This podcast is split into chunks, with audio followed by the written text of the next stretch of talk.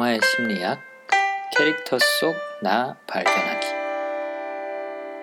네 안녕하세요 오늘은 한국의 로맨스 영화 대표작 중에 하나라고 할 수 있는 8월의 크리스마스 네. 어, 같이 분석을 해보기 위해서 어, 같이 크리에이션의 박앤디 저 나와 있고요 또 옆에 홍민규 씨 네, 나와 안녕하세요. 있고요 그 다음에 어, 조금 전에 같이 녹음을 하셨던 김진영님 아, 잔류해 계십니다 네. 네.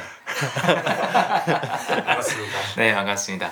어 이번에는 뭐 홍민규 씨랑 저랑 이야기를 끌어갈 거고요. 네. 김지영 씨 같은 경우 옆에서 약간 코멘터리 개념으로 네. 중간 중간에 어, 보태주실 말씀이 있으면 해주시고 네. 하시겠습니다. 네. 어 8월의 크리스마스 어, 리뷰하게 된 계기가 네. 개인적으로 몇 주 전에 그 OBS 경인 방송 음. 거기서 틀어주더라고요 오, 밤중에. 와. 어 그래서 한밤중에 굉장히 막 센치해져 갖고 네. 이 영화를 보고 났더니 아 이거 좀 깊게 들여다보고 싶다라는 생각이 들더라고요. 음. 네 그래서 최근에 또 한 번 보고 네. 분석을 하게 됐습니다. 저 같은 경우도 8월의 크리스마스는 좀 많이 봤던 것 같아요. 아, 이 시대에 나왔던 영화 에서는 제일 많이 봤던 것 같아요. 아 많이 봤다는 거는 한 세네 번 정도 봤던 일부러 것 같아요. 찾아서 네. 아 그러셨구나. 이거 나왔을 때는 사실은 비디오 테이프 시절이잖아요. 그렇죠. 비디오 테이프도 빌려보고 음. 그다음에 뭐 DVD 같은 것도 나중에 나왔으니까 그쵸. DVD 빌려서도 보고 네. 어 그러셨구나. 이번 리뷰할 때 또 보고 음. 역시나 또 좋더라고요. 아. 이 당시에 좋은 영화가 참 많이 나왔었어요. 네, 맞아요. 8월 크리스마스가 1998년에 나왔었는데 음. 같은 허진호 감독의 차기작이 봄날은 간다였거든요. 아, 유진하고 명작이죠. 네. 이 영화에 나오는 너무 너무나 예쁜 영화이기도 음. 하고 또 좋아하시는 영화 그 당시 또 뭐 있나요? 뭐 미술관 옆 동물원 네. 그것도 있고 네, 그 다음에 뭐 10월에 네. 그런 것도 있고 접속 저- 저- 어, 전도연 나오는 접속도 있었고. 네. 그 당시에 참 요런 스타일의 멜로 로맨스 영화가 네. 좋은 게 많이 나왔었어요. 그리고 되게 정적이었어요. 시 같은 영화였어요. 네, 어떻게 맞아요, 보면. 맞아요. 막 뭔가 꽉꽉 채워져 있는 그런 느낌보다는 네.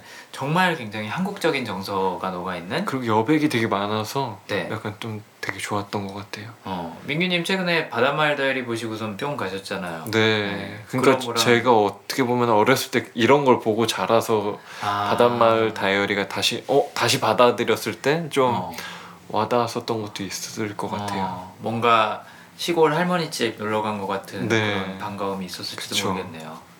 음. 그리고 이때 당시에는 서울 자체도 되게 여백이 많았었던 것 같아요. 그쵸. 90년도 후반만 해도 지금하고는 많이 달랐죠. 네, 지금은 너무 꽉꽉 채워져 있고 음. 길을 다닐 때도 쉴 데가 없어요. 벤치 조, 벤치조차도 음. 약간 이제는 커피를 마셔야지만 쉴 수 있는 맞아요. 그런 공간으로 바뀌었기 때문에 그쵸.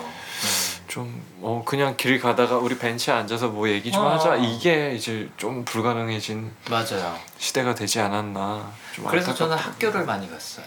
음, 학교에 가면 항상 운동장이 있고 벤치가 있고 뭐 놀이기구 있고 그쵸, 하니까. 애들 막 뛰어놀고 어, 근데 요즘 시대는 또 그 애들도 수희 없겠네요. 아저씨가 이, 아. 게 뭐 못 들어오게 하고 막 이런 경우가 음. 학교도 마음대로 못 가는 것 같더라고요. 그쵸. 네. 갈 데가 없네요. 정말. 정말 알 데가 없어요. 네. 맞아요.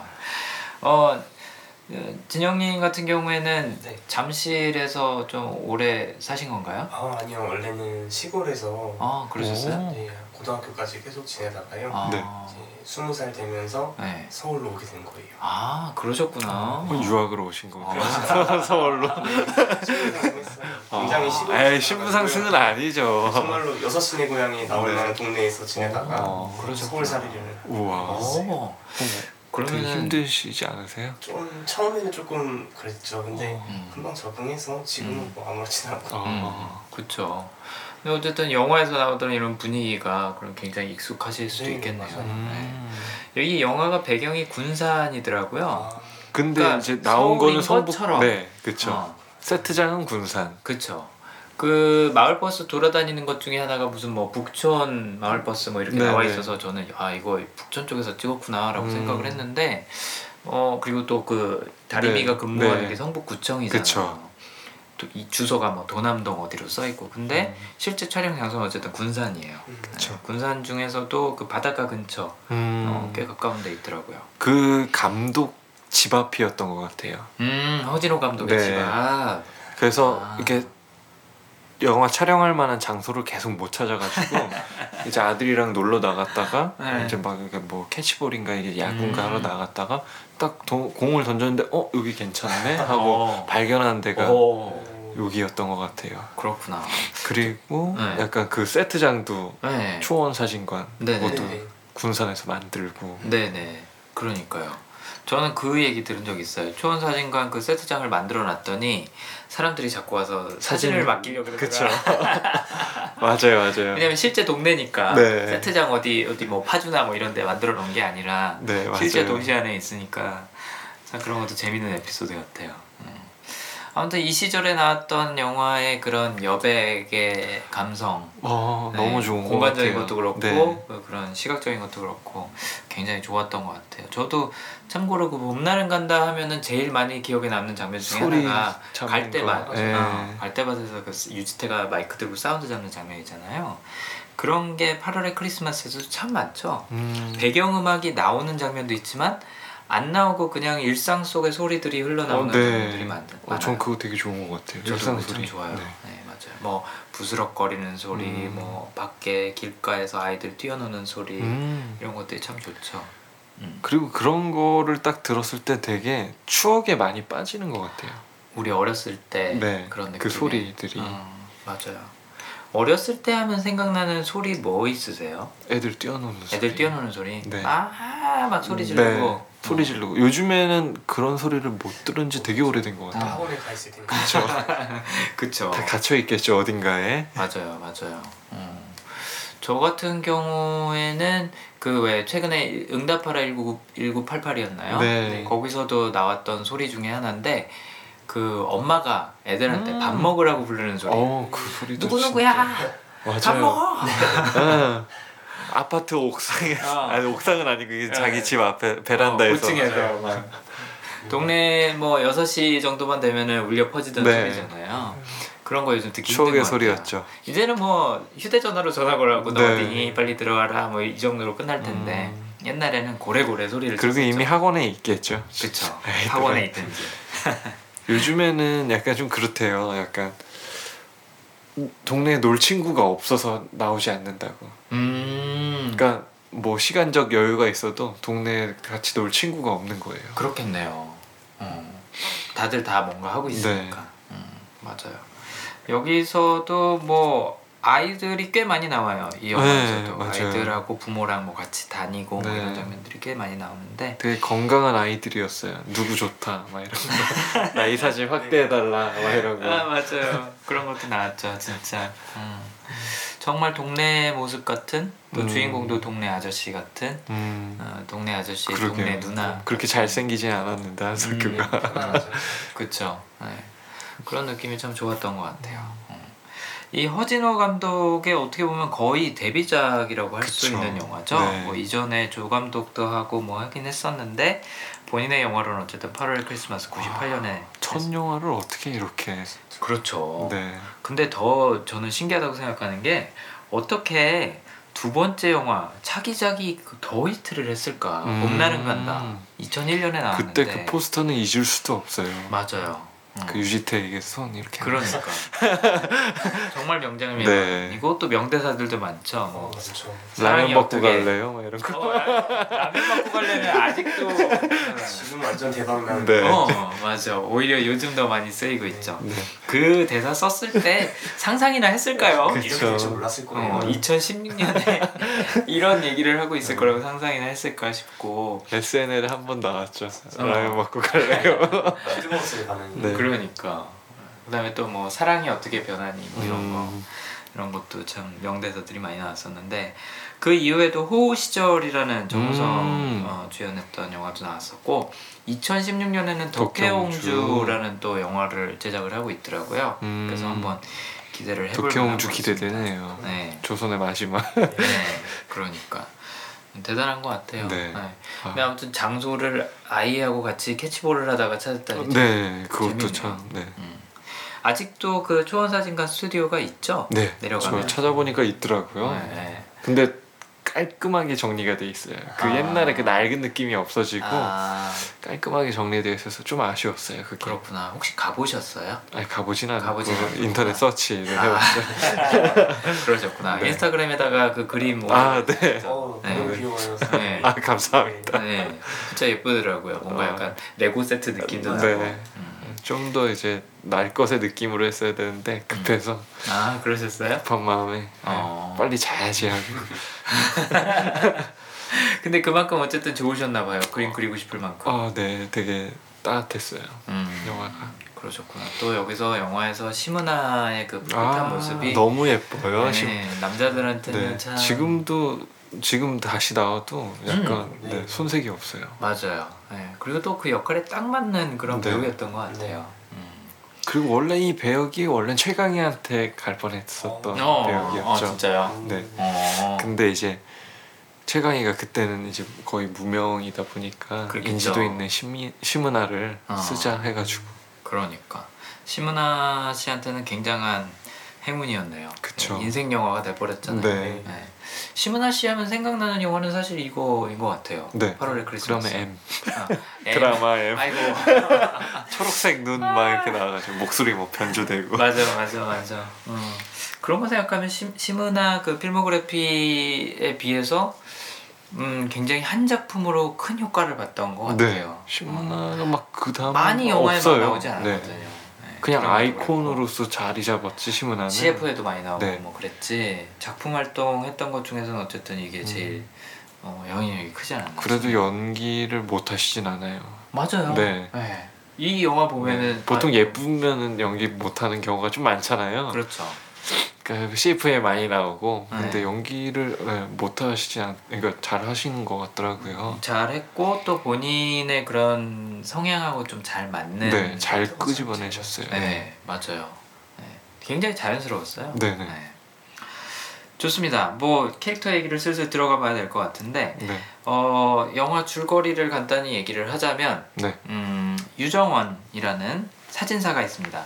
가업을 이어서 사진관, 초원 음. 사진관을 운영하고 있는 사진사가 있는데 이 사람이 암에 걸리죠. 음. 암에 걸려서 이제 뭐 거의 나을 수 없는 그런 말기 네. 상태로 접어드는 와중에 김다림이라는 주차 단속 요원이 등장을 하죠. 그쵸 네, 굉장히 젊고 예쁘고 발랄한 그런 네. 김다림이라는 심은하가 연기한 어, 주차 단속 요원이 사진을 맡기러 왔다가 음, 그 주차, 주차 단속한 사진을 맡기러 왔다가 유정원이라는 그 한석규가 연기한 사진사와 인연을 맺게 되고 또 서로를 알아가면서 사랑에 빠지는 그런 내용이라고 볼 수 있겠죠. 네, 전형적인 로맨스입니다. 네. 저희가 아, 얼마 전에 리뷰했던 데드풀처럼 음. 네, 그리고 이거를 만들 때 감독님이 네. 김광석 영정 사진을 보고 이 시나리오를 썼다고 하더라고요. 음. 그걸 보고 아, 한 사람이 죽어가는 과정에서 그 느끼는 변화를 좀 표현하고 싶다고 아. 그 네, 영감을 받았다고 하더라고요. 아 그렇군요. 음. 그렇게 생각을 하고 보니까 뭔가 김광석 씨의 이미지랑 겹치는 부분도 있는 것 같네요. 네. 유정원 씨랑 유정원이라는 캐릭터랑 그쵸. 뭔가 좀 차분하고 껄껄껄껄 잘 웃고 음 어. 캐릭터의 느낌이 느낌이 비슷하네요. 비슷한 부분이 네. 있어요. 어. 약간 좀 느리고 네. 저는 중학교 때 김광석 콘서트를 보러 갔던 적이 있어요. 음, 오. 어. 그 소름 끼쳤어요, 저 왜. 왜왜 왜? 왜? 아, 김광석을 보셨 직접 아 보셨다니. 직접 봤더니 네. 아, 뭔가 약간 유물 같은 느낌. 네. 항상 저는 이렇게 그걸로만 봐서 이렇게 영상으로만. 영상으로 보거나 아니면은 네. 그 음악만 들었었는데. 그렇죠. 저도 행운이었던 게 그 당시에 이제 제가 잘 어울려 다니는 단짝들이 있었는데 친구 중에 한 명이 김광석을 좋아했어요. 오. 근데 그 친구도 중학생인데도 불구하고 좋아할 수 있었던 이유가 위로 고등학생, 대학생 누나들이 있었어요. 음. 그러니까 집에서 막둥이였던 거예요. 위에 누나들이 김광석을 듣는 세대였기 때문에 네. 이 친구도 이제 김광석도 좋아하고 동물원도 좋아하고 뭐 오. 그랬던 거예요. 그래서 이 친구가 가자기를 같이 갔었어요. 네. 어, 진짜 좋아하셨겠네. 네, 굉장히 그- 흔치 않은 기회였죠. 그 말씀도 많이 하시잖아요. 네, 그쵸. 하면서 맞아요. 연주하면서 맞아요, 맞아요. 네. 농담 따먹기 많이 하시고. 네. 그냥 뭐 쭈글쭈글 하시면서 네. 계속 얘기를 하시는 스타일이에요. 음. 네, 근데 말씀이 굉장히 느린 편이에요. 나긋나긋하고 네. 음. 한석규 씨의 원래 모습하고도 비슷하고 지금 말씀하시니까 아, 김정원 음. 김 아니, 김정원이란다 유정원이라는 캐릭터와 김광석이랑 좀 닮은 부분도 있다라는 생각이 좀 드네요. 네. 음, 한 사람이 죽어가는 과정 네. 아 재밌네요. 그래서 유정원이라는 이 사진가가 본인의 죽음을 알게 되고 또 그거를 맞아가는 그 과정 네. 중에 어, 등장한 이 김다림이라는 어, 여인 네. 어, 과의 사랑 얘기라고 할 수가 있는데 어떤 성향을 갖고 있었는지 한번 추측을 간단히 해보고 그 다음에 영화에서 나오는 디테일들을 한번 짚어보죠. 유정원이라는 한석규가 연기한 사진가는 책임이란 성향하고 절친이란 성향이 있을 거라고 저희가 예상을 해봤습니다. 네. 어, 책임이라는 성향은 어, 우리가 그동안 많이 언급했던 성향이기도 한데요. 본인이 맡은 역할이라든지 임무라든지 이런 거에 대해서는 끝까지 완수하는 그런 모습을 음. 보이고 또 어, 내가 만약에 책임을 못 질 것 같다라는 생각이 들면 아예 시작을 안 하는 스타일인 거죠. 네. 그래서 어찌 보면 영화를 보면서 많은 분들이 궁금해하는 질문에 대한 답이 이 성향에서 나올 것 같아요. 네. 왜 김다림한테 어, 사랑 고백을 하지 안 않, 했을까? 않았을까? 어, 왜 더 적극적으로 다가가지 않았을까? 라는 부분에서 책임지지 못할 거니까 네.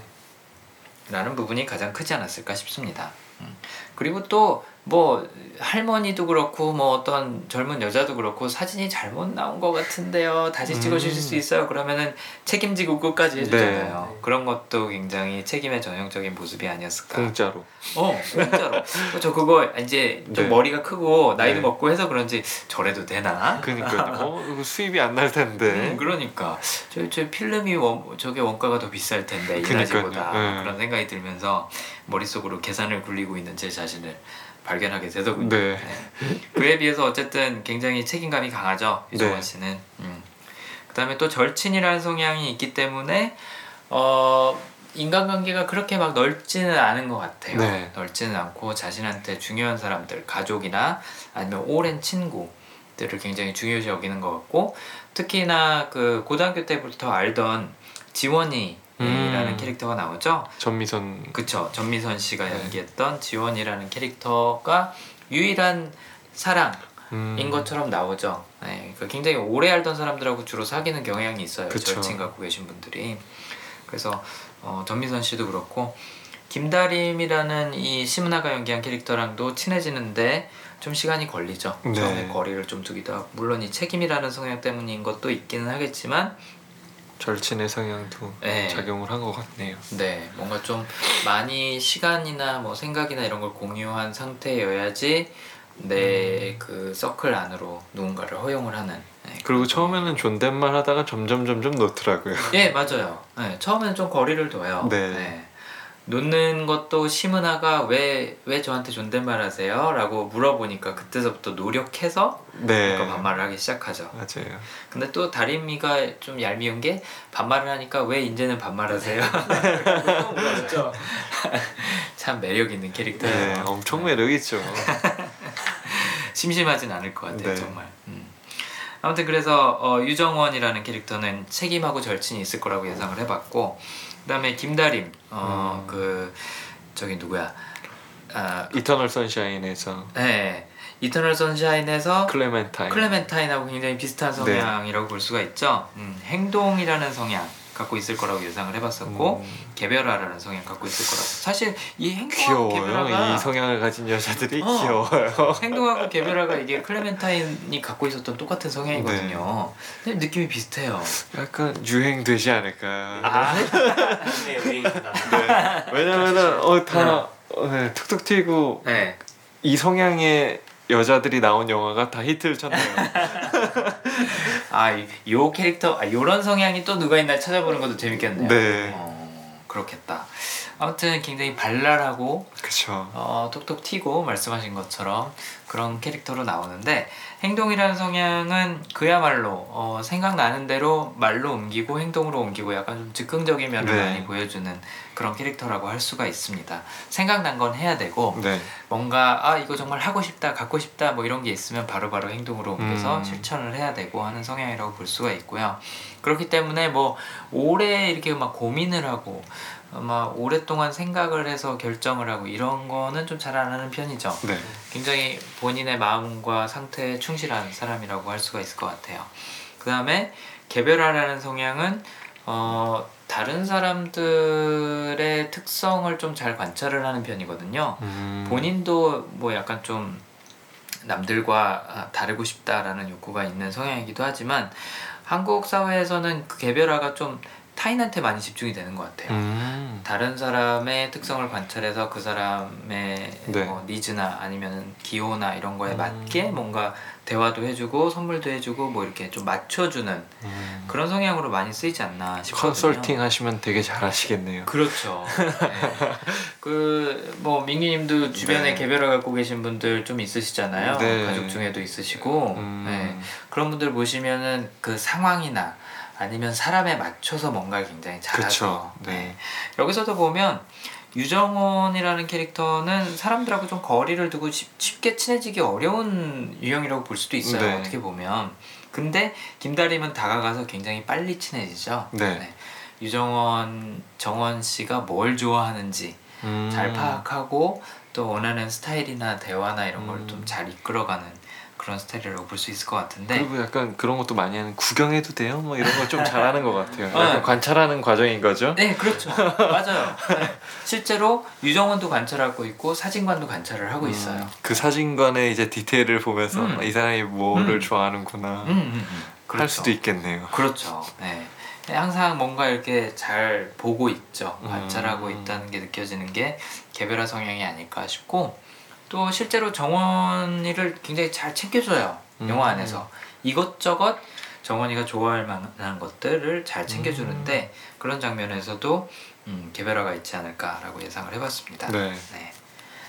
자 그럼 본격적으로 어, 영화에 대한 이야기를 한번 시작을 해보죠. 네. 어, 영화 첫 장면부터 어, 정원이는 굉장히 따뜻한 사람으로 나오죠. 네. 음, 본인이 병원에 가서 어, 뭐 검사도 하고 뭘도 하고 하고 있는 와중에 어, 건너편에 앉아 있는 환자 꼬마 아이를 보고 네. 미소를 지어주죠. 네. 네.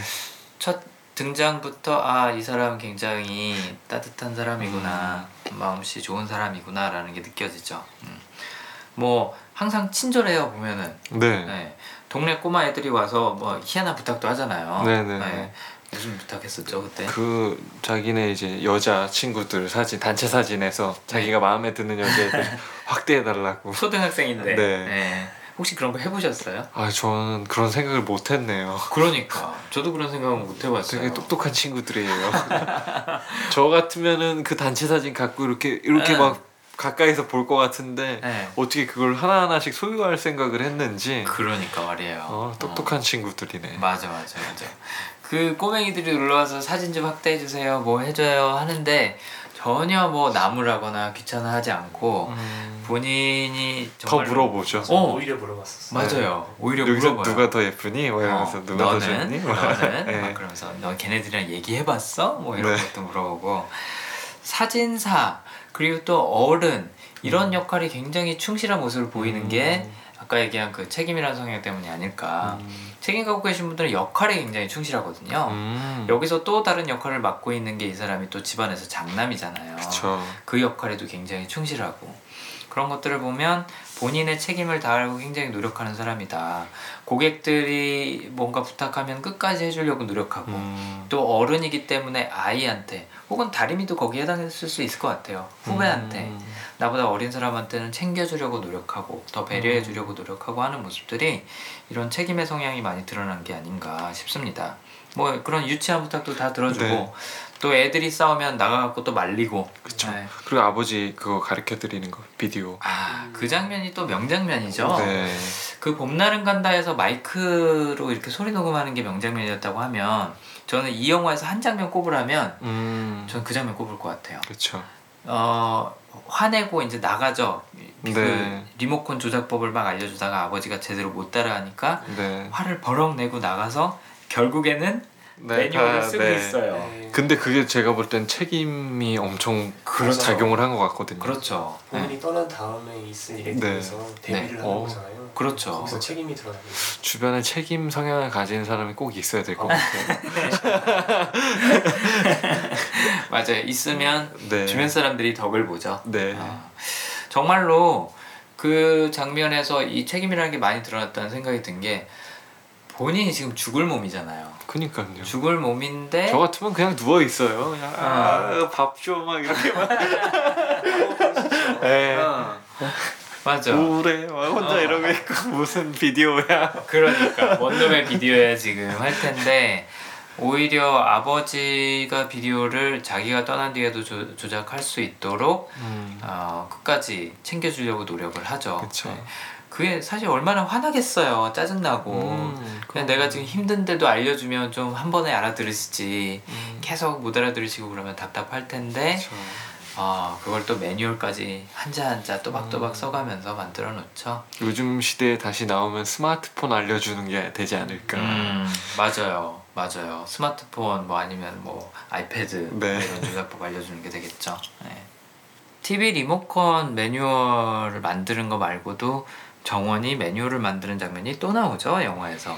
사진관에서 정원이 이제 세상을 떠나고 아버지께서 음. 다시 나오시잖아요. 마지막 그렇죠. 장면을 보면. 네. 근데 그런 걸 보면은 음. 아, 아버지께서 이 조작법을 모르실 테니까 네. 또 알려주는 장면이 참 음. 마음이 뭉클했어요. 맞아요. 음. 그 장면이 뭐였냐면 음. 그 인스타 인스타 인스타그램이 아니지 인스타 픽스인가 이- 이름이 정확히 생각이 안 나는데 네. 이렇게 찰칵 찍으면 곧바로 사진 나오는 거 즉석. 사진. 즉석 사진 네. 즉석 사진으로 그 사진관에 있는 새로운 그 인화기 그 음. 기계를 조작하는 방법을 단계별로 사진을 찍어요. 음. 그리고 그거 사진이랑 글씨랑 해갖고 같이 설명을 해놓죠 음. 매뉴얼로. 어. 그 네, 기억이 나네요 있었어요. 이제. 네. 네. 이제 그런 부분들이 다 이 아까 말씀드린 책임이라는. 성향 때문에 어 이것도 본인 책임이라고 생각을 하고 끝까지 그걸 챙기려고 노력을 하는 거죠. 네. 음. 정말 보통 사람 같으면 이렇게까지 안 챙기죠. 그렇죠. 네. 가면 끝이죠. 음 지금 내가 죽게 생겼는데 나 아픈데. 어, 내가 제일 힘든데 이 음. 생각을 하고 있지 뭐 내가 가고 난 뒤에 뭘 어떻게 해야 되고 이분은 제가 봤을 때 유서도 뭐 이렇게 좀다 꼼꼼하게 써놓으시지 네. 않으셨을까 그런 생각이 들더라고요. 음. 참고로 저희 외할아버지가 돌아가시기 전에 유서를 여섯 장을 작성을 하셨어요. 와. 여섯 장을 작성을 하셔갖고 뭐 뭐는 디테일하게. 음, 뭐는 어떻게 처분해라, 뭐는 어떻게 처분해라, 뭐는 어떻게 해달라, 뭐 뭐 내 장례식 치료를 비용은 뭐 어떻게 지금 어디다 해놨다, 뭐 이런 것까지 어, 다 적어놓고 자식들이 정말 하나도 안 해도 되게 네. 준비를 해놓고 가셨어요. 그래서 그 저는 그 한 장 한 장씩 그 기계 조작법 만드는 장면에서 할아버지가 생각이 나더라고요. 음. 네. 할아버지가 책임이. 책임이 있으셨는지 체계가 있으셨는지 최상화가 있으셨는지는 모르겠는데 음. 아무튼 엄청나게 꼼꼼한 분이셨어요. 근데 음. 여기서 유정원이라는 캐릭터도 그렇게 나오죠. 네. 정원이도 이. 경우에서는 네. 네, 책임 때문에 네, 꼼꼼한 모습을 보이죠. 그리고 또 뭐 본인이 맡은 역할이 아닌 것 같은데도 아까 얘기한 것처럼 어른이기 때문에 선배이기 때문에 네. 네, 이렇게 챙겨주는 일들이 굉장히 많아요. 음. 다리미가 처음 이제 사진관으로 찾아왔을 때 네. 정원이는 장례식을 갔다 왔잖아요. 네. 그래서 안 그래도 본인도 아프고 본인도 그쵸. 언젠가는 죽을 거라서 그 경험이 굉장히 착잡했을 텐데도 불구하고 해주죠 사진 인화를 처음에는 네. 다음에 오면 안 돼요라고 했다가 맡기고 가니까 그냥 할 수 없이 또 해줘요 음. 화를 전혀 안 내요. 화를 안 내요 예. 그러니까 그게 자신의 역할이라고 생각을 하는 거죠 음. 나는 이 사진관의 네, 오너이자. 사진사이니까 네, 내 역할은 사진을 인화하는 거야 음. 네, 내가 기분이 좀 안 좋더라도 그러고 나서 아이스크림을 사줘요 아, 어 네. 맞아요. 정말 따뜻하죠 이런 네. 거. 음 맞아요. 어떤 여자가 안 넘어가겠습니까? 사실 다리미가 어, 정원이를 좋아하게 된 가장 큰 계기도 어쩌면은 이 아이스크림 때문이 그쵸. 아니었을까. 정말 따뜻하잖아요. 네. 자기도 약간 좀 툭툭거리면서 짜증냈다는 걸 알 거예요 다리미는 네. 근데도 이렇게 뭐 미안해라고 얘기하면서 아이스크림도 하나 주고 챙겨주고 음, 그다음에 또 어, 가게에 가서 뭐 낮잠 자겠다고 하는데도 네. 그 선풍기 돌려주고 그러잖아요. 네, 네, 맞아요. 그 장면도 되게 예뻐요. 음, 다리미가 한참 더운 여름에 사진관에 이날을 맡기러 찾아왔다가 아저씨 저 여기서 낮잠 좀 잘게요 하고서 막 남의 음. 가게인데도 불구하고 뻔뻔하게 잔다 그랬는데 본인이 쐬고 있던 선풍기 바람을 어, 다리미한테 돌려줬죠. 네. 그 장면이 굉장히 네, 멋있었던 되게- 것 같아요. 어. 완전 오빠 간지가 어, 그렇죠. 그게 진정 오빠죠. 약간 그 우리가 이상적으로 생각하는 교회 오빠 네. 그런 느낌이죠. 보통 네. 교회 오빠는 그런 의미로 쓰이진 않긴 아, 하지만 아 그렇습니까? 교회 오빠는 무서운 오빠로 쓰이죠 보통. 어 그래요? 교회 오빠가요? 어, 네, 왜- 제가 알기로는 교회 오빠는 굉장히 다정하고 이렇게 잘. 챙겨주고 훈훈한. 그러니까 그래서 무섭잖아요. 아그 그래요? 언제 아, 아 여자 입장에서 네. 언제. 치고 들어올지 네. 모른다. 아 그런 느낌이구나. 어 저는 약간 좀 반대로 생각하고 있었어요. 교회 오빠 어 약간 좀 부정적인 의미인데 막 아 그러시구나. 어 어쨌든 간에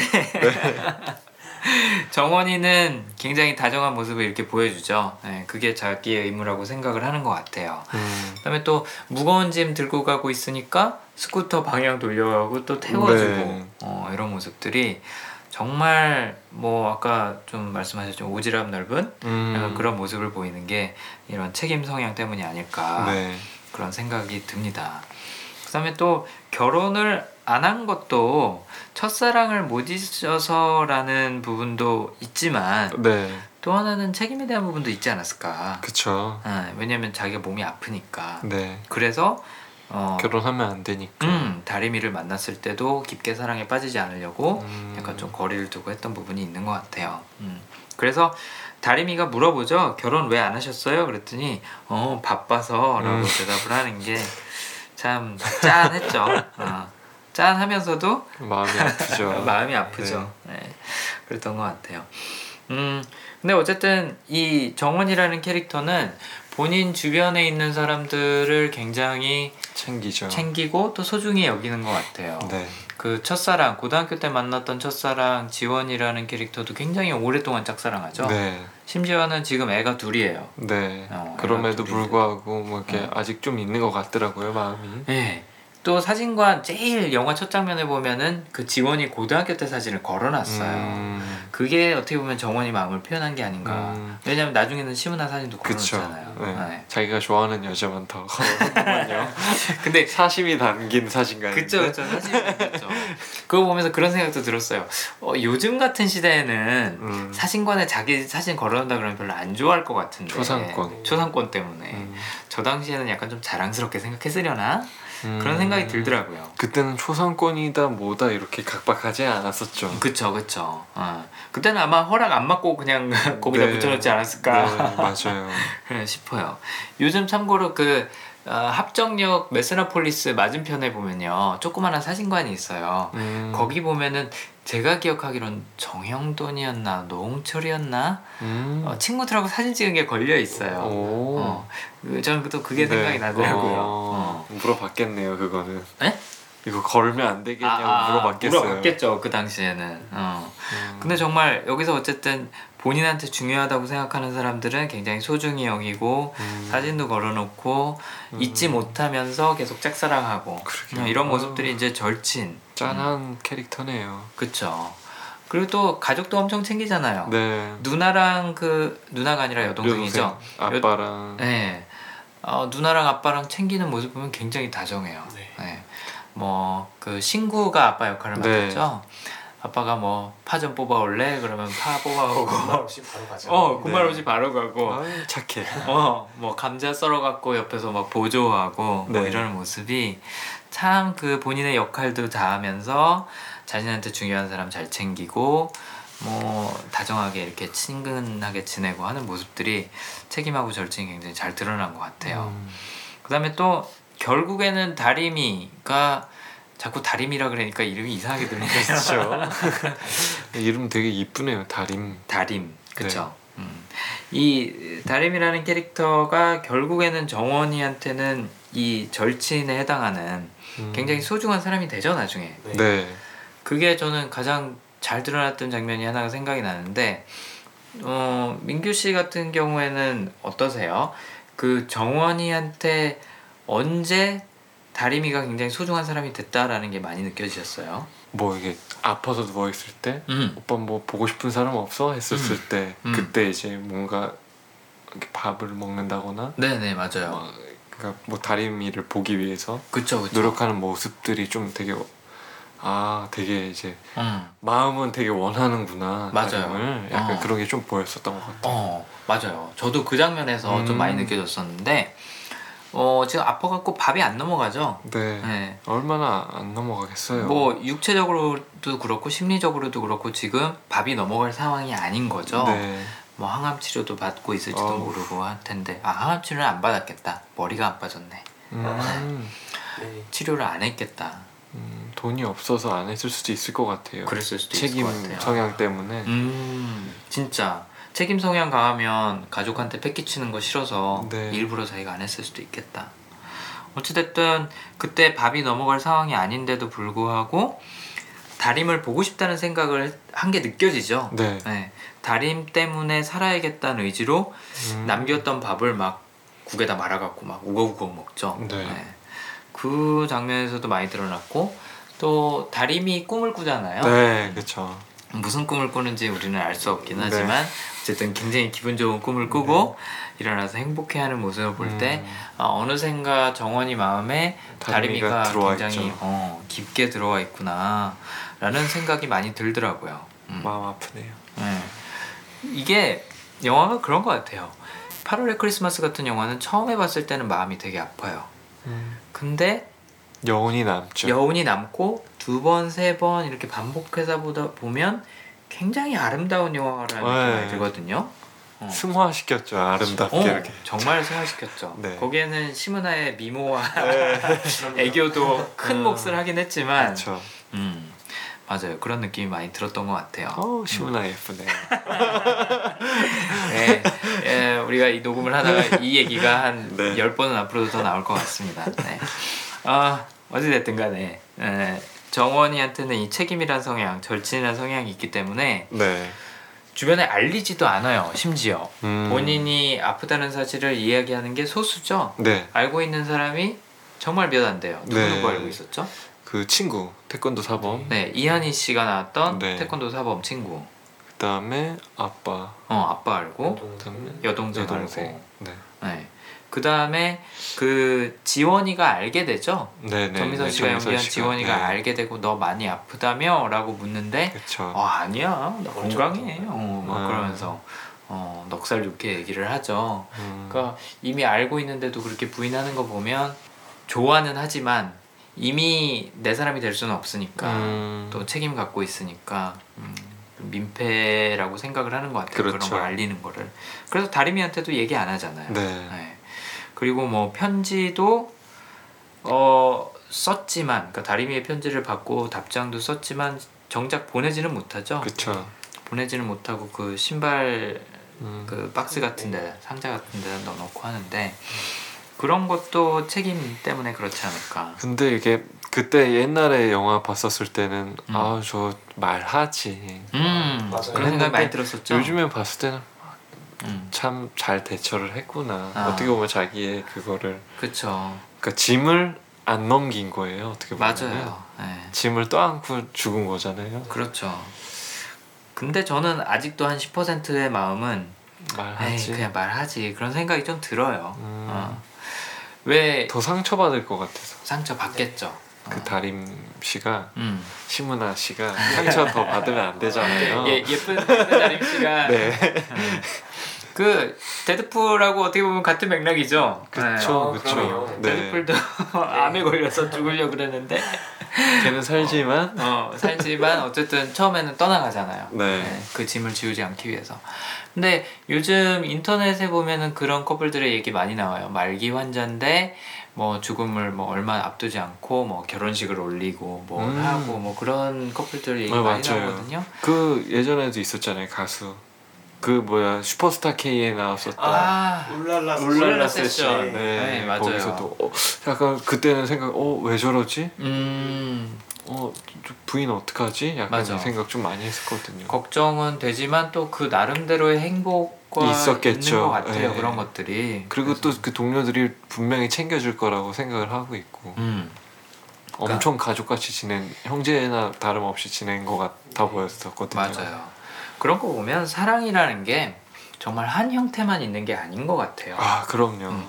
마치 옛날에는 어 왜 고백하지 않았어 라고 생각하고 그냥 고백하는 게 좋은 거 아니야 라고 생각했지만 그렇게 사랑으로 간직한 채 떠나가는 사랑도 있는 반면 네. 또 방금 얘기한 그런 인터넷 사례처럼 또 그럼에도 불구하고 또 일어나가는 사랑이 있는 음. 것 같고 다 각자의 방식이 있는 것 같아요. 네, 네. 정답이 정말 없는 것 같아요. 네.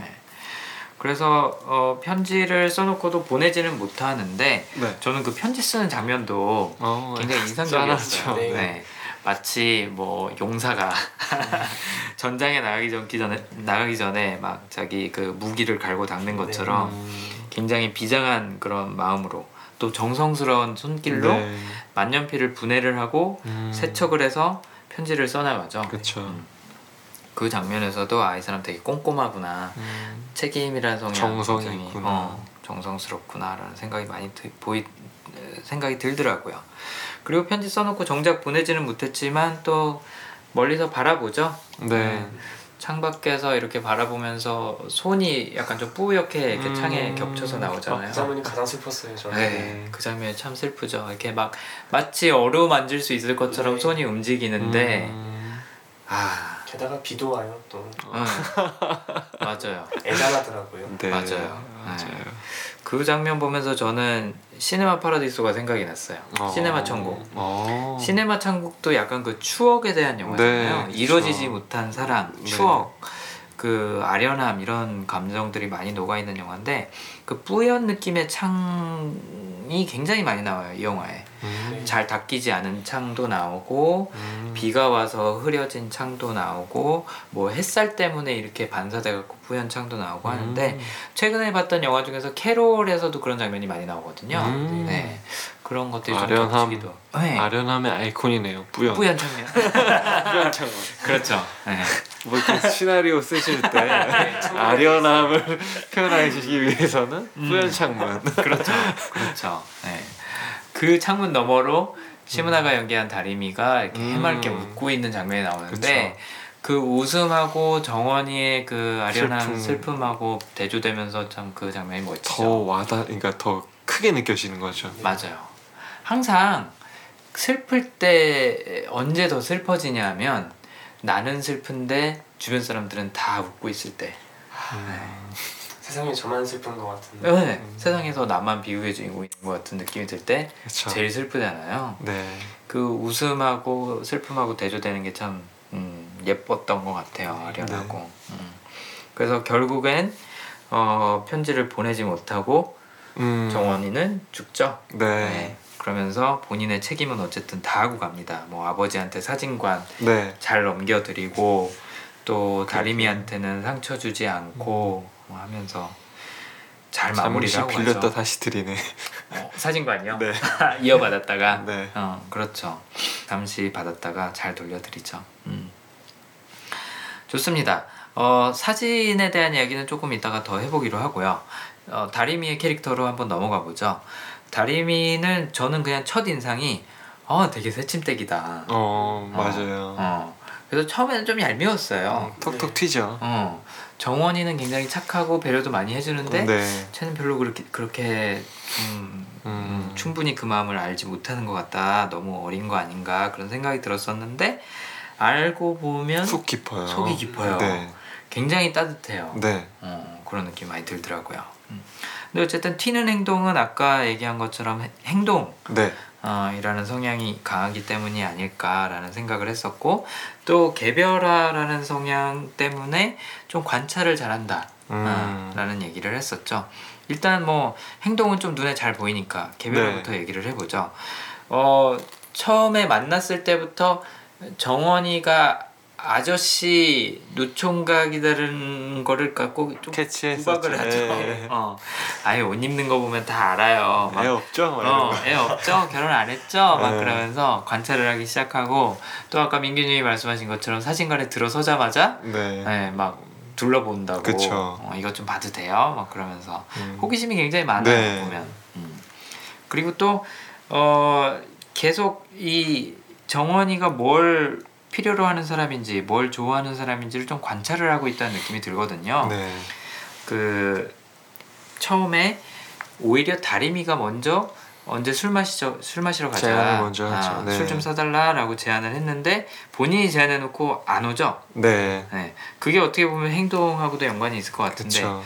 왜 왜 안 왔냐고 물어보니까 바빴냐 바빴어 뭐 이렇게 물어보니까 그냥요 아니요. 오기 네. 싫어서요 네. 어 아주 바로 나오는 성향이죠. 그렇죠 말 대답도 생각나는 대로 바로 하는 편이고 음. 또그 당시에 결정을 한 것도 어 내가 그냥 가기 싫어서 음. 어, 라고 해서, 해서 결정을 하는 걸 보면 행동이 강하지 않을까 그런 생각이 많이 드는 장면인데 어쨌든 어, 본인이 술 마시자고 해놓고 안 왔었어요. 네. 그랬다가 다시 그 어, 다시 그 약속을 지키기 위해서 와요. 네. 오는데 오징어랑 맥주랑 이렇게 딱 잘 챙겨갖고 오죠. 네.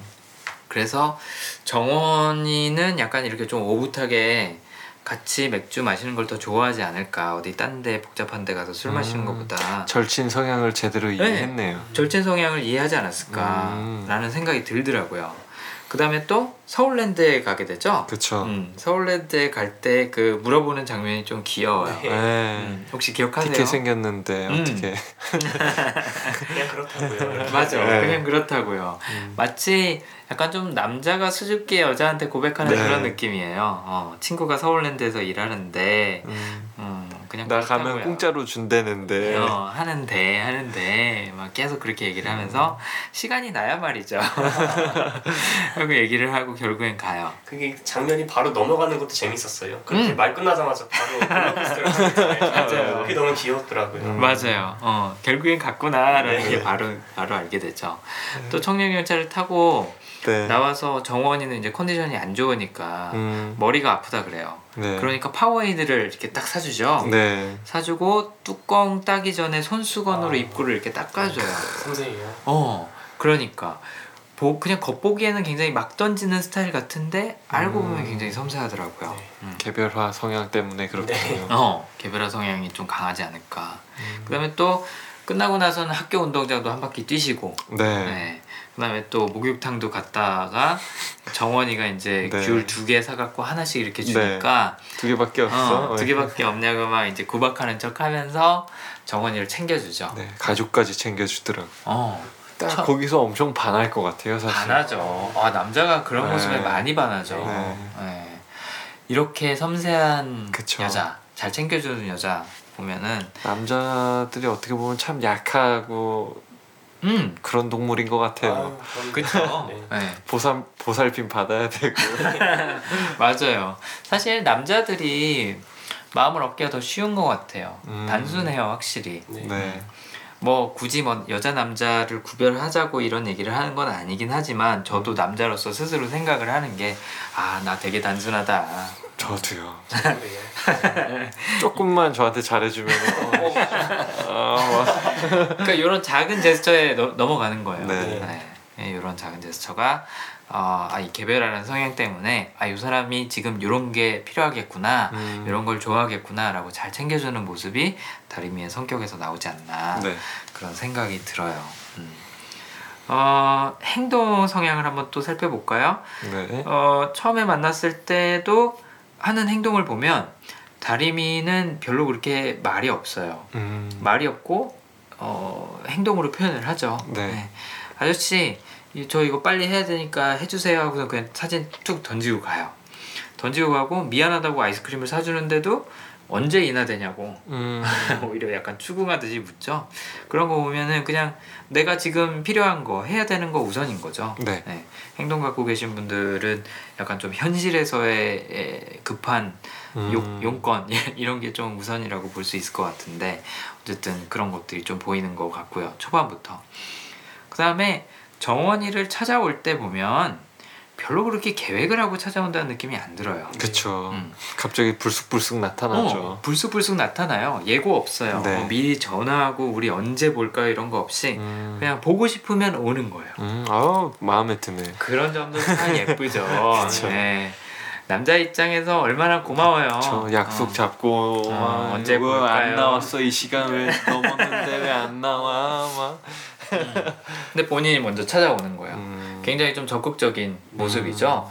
민규님이 아까 그런 적극적인 모습에 대해서 뭔가 시대상이 좀 반영된 것 같다라는 말씀을 네. 해주셨는데 약간 좀 그때 그 시절에 약간 음. 좀 여성들이 좀 사회에 많이 나왔던 시대였던 것 같아요. 90 제가 년대 봤을 때. 후반. 네. 음, 그래서 그런지 약간 적극적인 여성상을 좀 많이 그려내지 않았나. 어, 봄날은 간다에서도 굉장히 적극적인 여성이었죠. 그렇죠. 그때 라면도 먹고 가려고. 어, 라면 먹고. 가라고 네. 물어보고 그렇죠. 맞아요. 그런 거 보면 그 시대에 약간 좀 이런 여성상들이 많이 나오기 시작했나 봐요. 네. 엽기적인 건요도 혹시 그때 나온 거 아닌가요?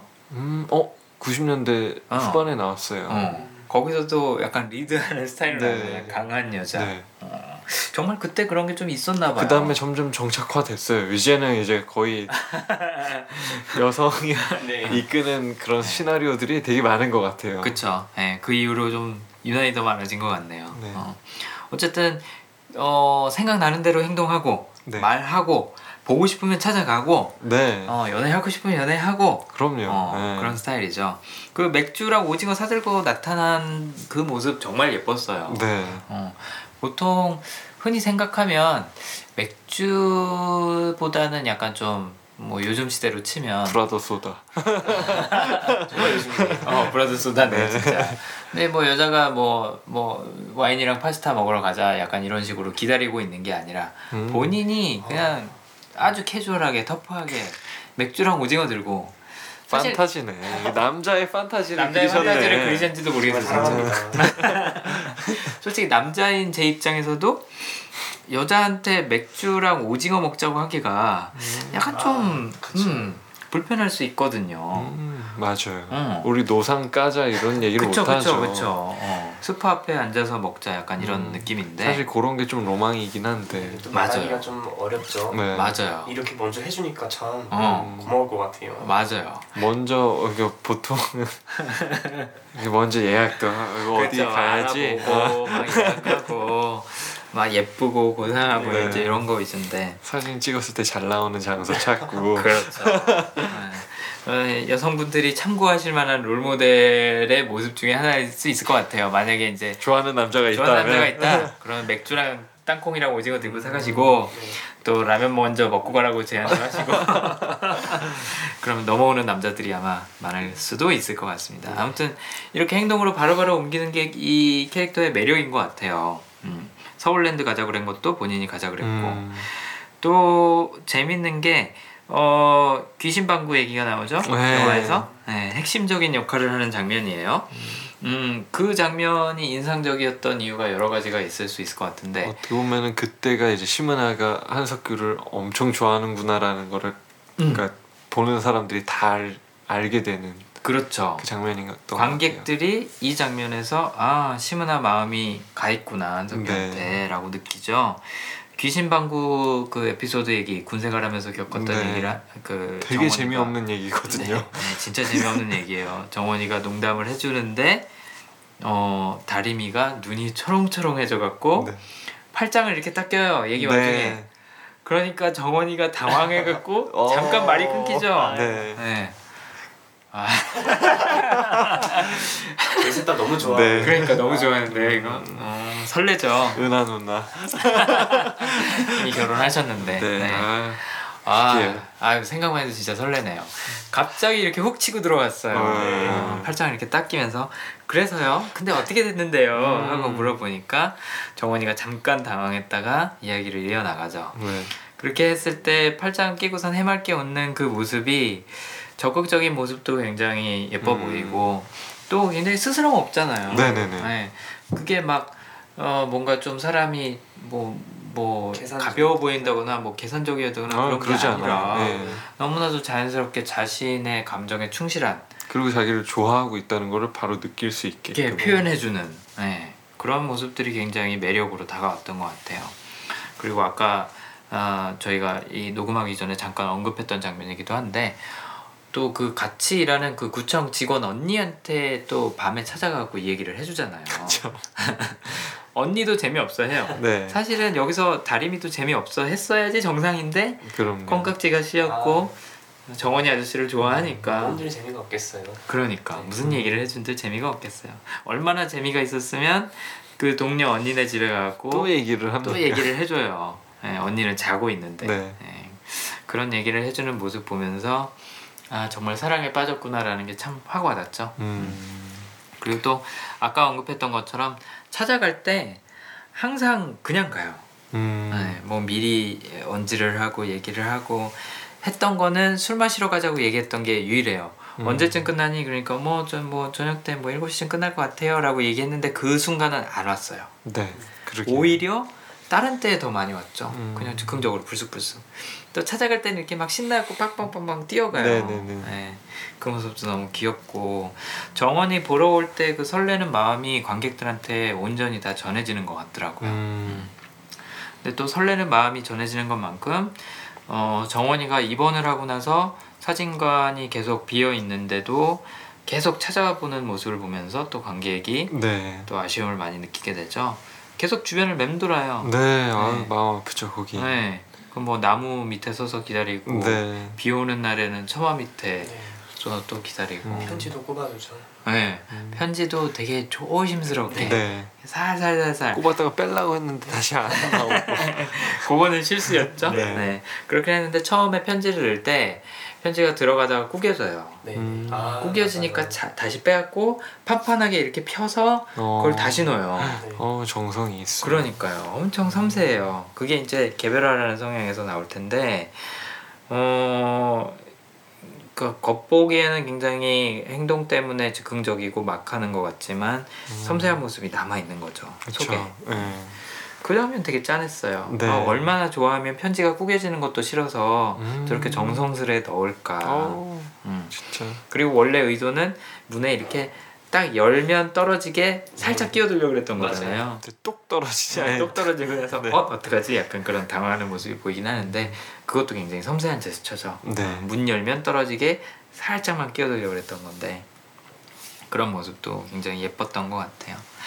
그 이후로는 어쨌든 우리가 보는 모습은 다 아, 슬퍼하는 모습이죠. 네.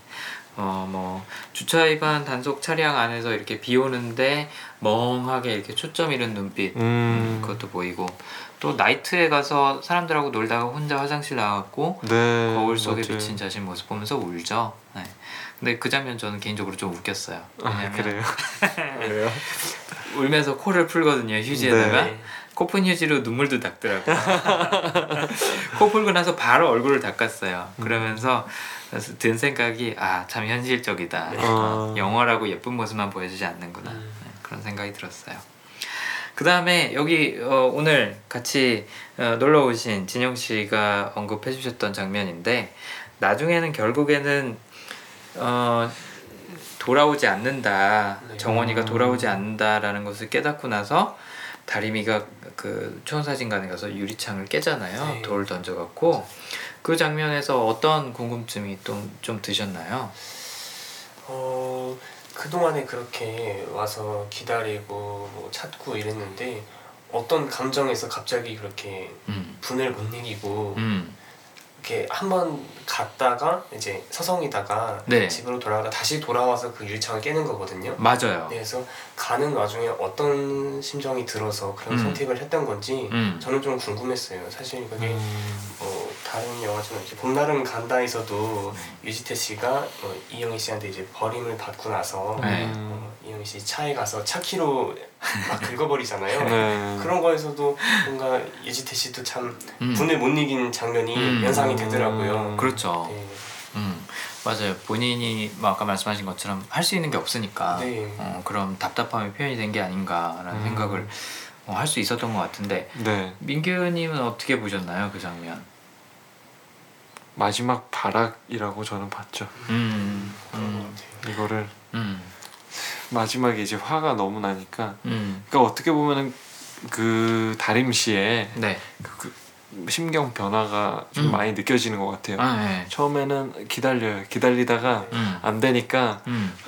내가 이래도 내가 이게 쨍그랑 해도 나 안 볼 거야 막 이렇게 네. 어. 화 풀다가 나중에는 아니다. 음. 그냥 이게 맞는 거구나 하고 인정하는 음. 그 과정을 음. 표현해 준 것 같아요.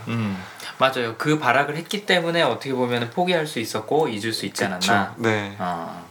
마지막 바락인 거죠. 그렇죠. 저는 이거를 행동이라는 성향하고 한번 연결을 시켜볼까 싶은데 행동 성향은 아까도 말씀드린 것처럼 머리에서 뭔가 생각이 떠오르면 행동으로 바로 옮겨야 되는 스타일인 거예요. 그다음에 또 어떤 생각이 떠올라서 그걸 말로 표현을 하고. 그러니까 지금 내 마음에서 여러 가지 복합적인 감정이 막 끌어오르는 거죠. 분노도 일어나고 실망감도 있고 안타까움, 그리움, 사랑 이런 것들이 막 표현이 되려고 하는데 그걸 적절하게 표현할 방법을 찾을 수가 없는 거예요. 네. 그러니까 몸이 움직이는 대로 뭔가 그쵸. 한 거죠. 그 실제로 음. 만약에 한석규가 그냥 암 안 걸리고 네. 네. 그냥 요렇게 요런 요런 관계 막어썸 타다가 갑자기 난 너 아닌 것 같아. 약간 음. 이런 거랑 어떻게 비슷하다가 보면은 네. 물 맞죠? 앞에 뜨거운 거 이렇게 팍 뿌리죠. 어, 그거랑 비슷한 거라 보면 될 것 같아요. 네 맞아요. 네, 저도 저도 그 생각에 공감해요. 어. 그러니까 사실 시문화 입장에서는 그거랑 별반 다를 게 없죠. 네. 모르니까. 나 어. 좋아한다고 해놓고 왜 이래? 아, 약간 맞아. 이거거든요. 어, 심지어 내가 적극적으로 애정 표현도 했는데 응. 맞아요. 나한테 돌아오는 건 뭐야? 이게 뭐야? 약간 어. 이렇게 되는 거거든요. 그쵸 왜너 내 마음 가져가고 음. 연락도 없니 아. 어, 잠수 탔니 이렇게 느낄 수 있는 거죠 충분히 그쵸. 어. 그 아까 우리 이터널 선샤인에서도 언급했지만 기억을 클레멘- 확 지워버리잖아요. 어 클레멘타인도 홧김에 네. 기억 지우고 또 뭐 술 마시고 이제 음. 밖에 나가고 뭐 차도 망가지고 뭐 하는 거는 이제 뭐 그런 음. 것도 있는데 아무튼 자꾸 때려요 음. 조회를 기억하세요. 원탁에서 기차 안에서 음. 막 마음에 안 들면 때려요 네. 근데 그런 게 있잖아요. 우리 이제 뭐 드라마 같은 데서도 많이 보이는데 여자들이 어 남친한테 아쉬운 마음이 굉장히 많이 남아 있는 상태에서 막 울면서 이렇게 가슴 치는 장면들 많이 나오죠. 네. 너 왜 그랬어? 엉엉엉 하면서 이렇게 막 팔 때리고 가슴 때리고 하는 장면 나오잖아요. 장면이죠. 네. 저는 딱 그 느낌이었어요. 아 맞아요. 어. 너 어떻게 나한테 이럴 수 있니? 내가 널 얼마나 사랑하는데 음. 하면서 가슴 치는 장면 대신에 돌을 던지는 장면이 나오지 않았어요? 되게 근데 절제되어 있는 절대돼 있죠. 표현이었어요. 네. 맞아요. 짱 하고 여운이 탁 남아요. 맞아. 네. 아 뭐지? 약간 이런. 맞아. 시각적으로도 그 청각적으로도 굉장히 네. 여운이 많이 남는 네. 장면이죠. 아우 되게 어. 잘 뽑으신 거. 어, 잘 네. 뽑았어요. 그걸 또 이렇게 빤히 쳐다보고 있거든요. 깨진 음, 네. 음. 그 부분에서 딱 와닿더라고요. 맞아요. 그거 어. 딱 하고 시원했을 거예요. 어떻게 네. 보면 어, 신문하면 그쵸. 말씀하신 대로 마지막 시도였으니까 네. 바락이었으니까. 어. 직접 봤었으면은 이제 막 멱살 잡았겠어. 넌 뭐야? 맞아. 진짜 물기 얹었을 수 있을 것 같아요. 어. 그때 그 시문아가 연기했던 표정이 막 울먹울먹 하는데 울음은 참고 있고 음. 눈에는 눈물이 가득 고여갖고 막 반짝반짝 빛나고 네. 있고 입술은 꽉 다물었고 주먹도 이렇게 음. 꽉 쥐고 있고 한 장면에서 얼마나 애틋했는지가 네. 되게 잘 보였던 것 같아요. 어. 그리고 또 말씀하신 대로 진영님이 말씀하신 대로 깨진 유리창 그 안에서 바라보고 있는 그 장면이 오, 그쵸. 참잘 촬영한 것 같아요. 맞아요. 참고로 영화 처음에 시작할 때 그 촬영 감독님에게 바칩니다라는 네. 이야기가 나오죠.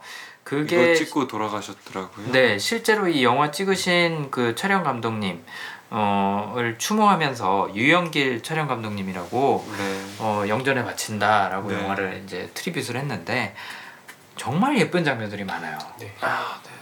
진짜 색감이랑 뭐 이런 게. 네. 네. 어. 개인적으로 가장 예, 예쁜 장면 뭐라고 생각하세요? 저는 약간 그 장면이에요. 이제 초원 사진관 딱 음. 있고 나무 옆에서 흔들리고 있는. 음. 음. 아무것도 없는데 아무것도 없는데 흔들리고. 이파리 흔들리는 네. 장면. 음. 저는 이제 한석규 씨가 네. 시문아 씨를 오토바이 뒤에 태우고 아. 허리를 딱 잡고 아. 달려가는 장면이 있는데 네. 그 장면이 너무 예쁘더라고요. 포스터잖아요. 아. 네, 잘 골랐어요. 네. 음. 그 장면도 진짜 예쁘죠. 네. 음, 맞아요. 어, 저 같은 경우에는 아까 말씀드렸던 것처럼 이게 러브 스토리이긴 한데 제일 짠했던 장면은 한석규가 어, 아버지한테 리모컨 그 조작 방법 알려주고 음. 화내고 문 쾅 닫고 방으로 들어와서 또박또박 글씨를 쓰고 있는 모습. 음. 저는 그 장면이 정말 예뻤거든요. 음. 그 다음에 만년필 이렇게 분해해 갖고 네. 이렇게 유리컵에다가 이렇게 담궈서 세척하는 음. 장면 나오잖아요. 네. 그 장면도 굉장히 예뻐요. 정성을 담은 네. 듯한 그런 네. 환경을 좋아하셨나 봐요. 그 햇볕이 이렇게 쫙 하고 들어와갖고 유리컵에 비- 통과해서 이렇게 무지갯빛은 아니지만 그 파란색 잉크빛하고 노란색 햇빛하고 이렇게 바닥에 쫙 퍼져요. 어. 그 장면이 정말 예뻐요 또. 어. 아무튼 촬영 감독님이 지금 저희가 언급했던 그 초원 사진관 유리창이 네. 깨져 있는데 그 안에서 시문화를 바라보는 표정. 음. 와, 아, 그 장면 정말 네. 네, 짠하죠. 네, 그때 아마 많은 남성분들의 마음이 아 프지 않았을까 네, 그런 생각이 들죠. 음. 그래서 행동이라는 네. 성향 때문에 에, 이렇게 좀 바로 바로 표현하는 음. 또 있는 그대로 약간 좀 표현하는 모습을 많이 보이지 않았을까라는 생각이 들더라고요. 네. 그래서 유리창에 에, 돌을 던지고 유리창이 깨졌다가 다시 누군가가 그거를 테이프로 이렇게 붙여놨죠. 네. 네. 한석규가 퇴원을 했을 때는 참고로 그 퇴원했을 때 네.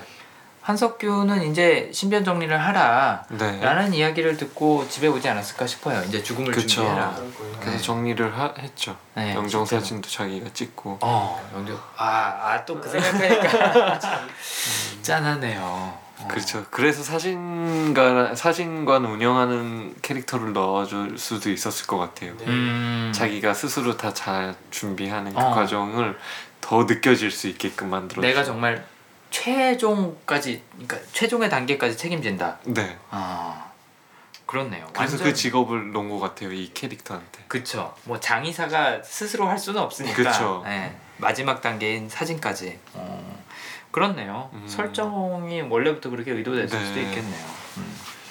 그래서 초원 사진관은 이제 다시 유리창이 이제 뭐 테이프로 임시로 있고, 고쳐져 네. 있고 와서 이제 다리미가 줬던 편지를 보고 음, 또 답장을 예, 아까 얘기한 그런 음, 정성스러운 마음으로 쓰죠. 네. 그 편지를 받았다고 생각하세요? 아니면은 받지 못, 못했다고 생각하세요? 어떻게 생각하세요? 왜냐면 나중에 다리미가 초원사진관에 와갖고 네. 음, 자기 사진 걸려 있는 거 보고 이렇게 씩 미소. 짓고 네. 또 이제 걸어가잖아요. 네.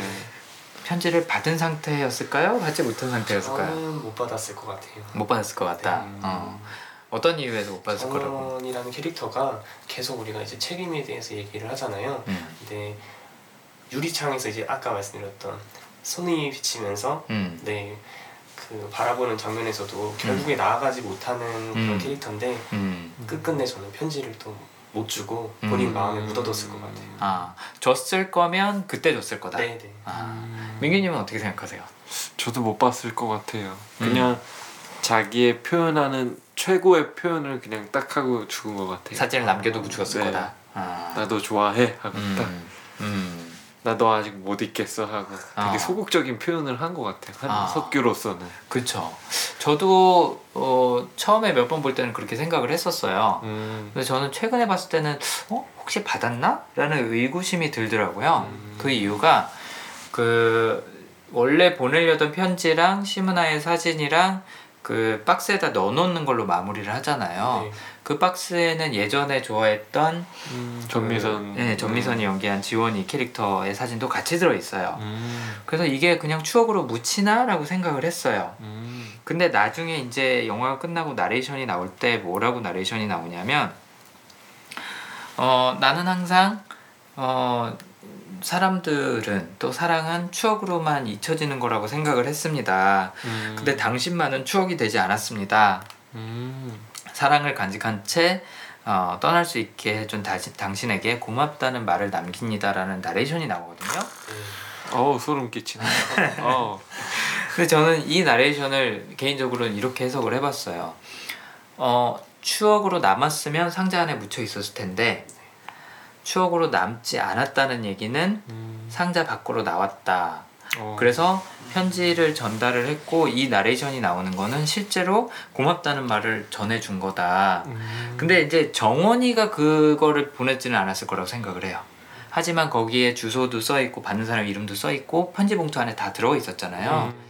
누나 아니 동 여동생이나 아버지가 그걸 보내지 않았을까. 음, 아니게 하면은 어. 여동생이겠죠. 여동생이 아버지는. 잘 모르실 것 같아요. 어, 여동생이 그 병원에 있을 때 입원해 있을 때 누구 보러 올 사람 보러 오라고 할 사람 없어라고 물어봤었잖아요. 오빠는 여자도 없냐? 막 어, 오빠는 여자도 없냐? 뭐 지원이 아직도 좋아해? 뭐 이런 얘기들을 계속 하잖아요. 이 정원이의 연애사에 관심이 많아요. 어, 음. 동생이 보면 좀 챙겨주려고 하고 그쵸. 안타까워하고 그랬기 때문에 얼마나 오빠가 답답해 보이겠어요. 네. 그쵸. 뭐안 그래도 나이도 많이 먹었고 음. 또 몸도 힘든데 의지할 수 있으면 하는 게 참. 좋아 보일 텐데 가족 입장에서는 솔직히 그럴 거잖아요. 네. 그런 거를 생각을 했을 때 동생이 보내주지 않았을까. 아, 편지를 받았기 때문에 어, 다리미가 나중에 사진관에 와서 자기 사진을 봤을 때 저렇게 편안한 미소를 지을 수 있지 않았을까. 만약에 편지를 못 받았으면 나한테 유리창까지 깼는데도 한마디도 없던 남자를 저렇게 좋게 기억해 줄 수 있을까. 이제 그런 생각도 한편으로는 들더라고요. 음. 음. 근데 대부분의 해석은 편지는 영원히 보내지지 않았다라는 음. 해석이 많은 것 같아요. 어. 네. 그랬을 수도 있는데 저희가 지난주에 캐럴, 캐롤 분석하면서도 언급했었지만 영화라는 건 네. 네, 내 맘대로 해석해야지 그럼요. 재밌는 거. 아니겠습니까? 그럼요. 네. 나 나만 또 생각해 보면은 네. 편지를 받았기 때문에 네. 웃으면서 마지막에 그냥 음. 어. 엔딩 하지 않았나 이렇게도 생각할 수 있을 것 네. 같아요. 그러니까요. 네. 그게 이제 제, 네. 제 요번에 영화를 네. 봤을 때 느낀 음, 음. 감상인 거죠. 네. 죽었구나 하고 음. 웃었어. 그건 좀 그런데. 어쨌든 나한테 이런 좋은 마음을 갖고 있었기 때문에 뭐 일부러 자기가 참고 아, 안 만나주고 했던 거를 알고 있는 상태라서 어 저렇게 웃을 수 있지 않을까 음. 아, 그런 생각이 들었었어요. 네. 네. 아무튼 네 그거는 제 생각이고 네, 네. 실제는 어떨지는 모르겠지만 음, 그런 생각이 들었었습니다. 네. 그 상자 안에 넣었던 것도 네. 어쨌든 유물을 정리하는 사람들 그 남은 가족들이 거기에 대해서 뭔가 조치를 해줄 거라는 기대도 하지 않았을까. 어. 단지 자기가 살아 있을 때 이걸 보내면 음. 다리미가 굉장히 힘들었겠죠. 그렇죠. 음. 그리고 또 찾아왔겠죠. 네. 어. 왜 그래도 난- 어. 이랬겠죠. 그래도 난, 그래도 난 아저씨랑 같이 있을래요. 음. 제 생각엔 행동 갖고 있는 다리미였다면 음. 충분히 그러고 남았을 것 네. 같아요. 아픈 거 알고도 분명히 같이 있었을 다리미 거거든요. 인생이 또 망가지니까. 어. 그래서 자기가 죽고 난 다음에 편지가 보내지도록 그 상자 안에다가 주소까지 다 써놓은 채로 그냥 남겨두지 않았을까. 음. 정말로 안 보낼 생각이었으면 저는 찢어버렸을 것 같아요. 아, 그런 생각이. 그럼 여기서 보내진 걸로. 어. 왜냐면 책임이 있으니까. 네, 네, 그렇죠. 음, 완전히 그냥 아예 아무 말도 안 하고 사라질 거였으면 끝까지 아무 말도 안 했을 텐데 편지를 남겨뒀다. 주소까지 있는 상태에서. 음. 네. 그래도 또 마무리를 해주는 것도 책임이라고 여기지 않았을까. 그럴 것 같네요 또. 음. 넘어가네요. 제가 설득 잘하죠. 설득력이 있네요. 아, 음. 왜냐면 그렇게 아무것도 모르는 상태에서 평생 지내는 거 되게 힘든 일이거든요. 그쵸. 네. 물론 마음의 짐은 덜 할 수도 있기는 하겠지만 얼마나 안타까워요. 상처가 될 거예요. 자기가 마음을 줬던 아저씨가 아무 말도 없이 사라졌다. 음. 그 아이한테는 엄청난 상처로 남을 수 있거든요. 약간 호러 영화 어. 나를 찾아줘 같은 느낌인데. 알고 보니 다 설명이 되는. 네. 음, 그럴 수도 있겠네요. 어쨌든 이 영화에서는 그러지 않았을까라는 생각을 해봤고 어, 마지막으로 이 초원 사진관이라는 장소도 장소지만 정원이의 직업도 사진사고 사진이 갖는 의미가 굉장히 큰 것 같아요. 이 영화에서. 음. 추억이라는 거죠. 네. 그쵸. 여기서 어, 대사 중에 그런 대사가 있죠. 뭐 사랑도 언젠가는 추억으로 그친다. 아, 라는 얘기를 한 적이 있고 또 뭐 그 초등학교 운동장에 가서 앉아 있는 장면이 음. 초반에 나오는데 거기서도 어머니를 추억을 하죠. 네. 언젠가는 우리 가족 모두가 사라져 버린다는 생각을 하고는 했었다. 어. 네, 뭐 그런 얘기를 하는데 어, 사진 어, 두 분은 이 영화에서 사진이라는 것의 의미를 개인적으로는 어떻게 생각하시는지 음. 사진이라는 게 8월의 크리스마스에서는 어떤 의미라고 음, 다가오는지 제가 생각했을 때는 음. 약간 좀 사람들한테 이제 기억할 수 있게 하는 매개체였던 것 같아요. 음. 음. 약간 사라진다라고 하- 했잖아요. 아까 음. 전에 우리 가족들이 사라진다. 음. 하지만 이렇게 사진은 남아 있잖아요. 그 그래서 계속 그 주변 사람들 머릿 속에는 그 사람을 계속 음. 추억하고 기억할 수 있게끔 음. 해주는 매개체가 아닌가. 음. 왜 그런 얘기도 있잖아요. 사람은 죽었을 때 사라지는 게 아니라 자신을 기억하는 사람들이 없어졌을 없어졌을 때, 그때 네. 사라진다라는 얘기를 하는데 사진이 참 그 매개체가 되죠. 네. 실제로 영화에서 신구가 내가 너보다는 사진 잘 찍는다 야 네. 하면서 가족 음. 사진 찍어주는 그 장면이 네. 나오잖아요. 그것도 남은 사람들이 추억하기 위한 네, 그쵸. 매개체가 되는 거겠죠. 사진이라는 게 항상 그런 거죠. 음, 맞아요. 그런 것 같아요.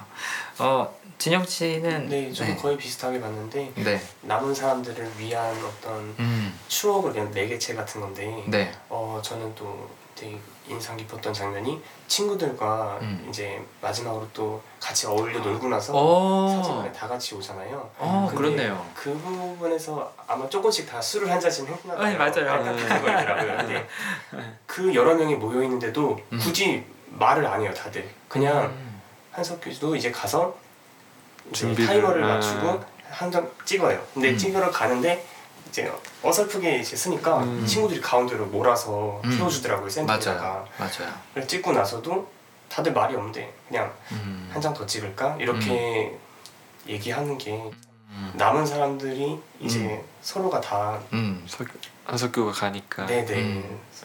나중을 추억하기 위해서 그렇게 해주는구나 아. 그런 생각이 들었어요. 그쵸. 무언에 뭔가 그런 게 있죠. 네.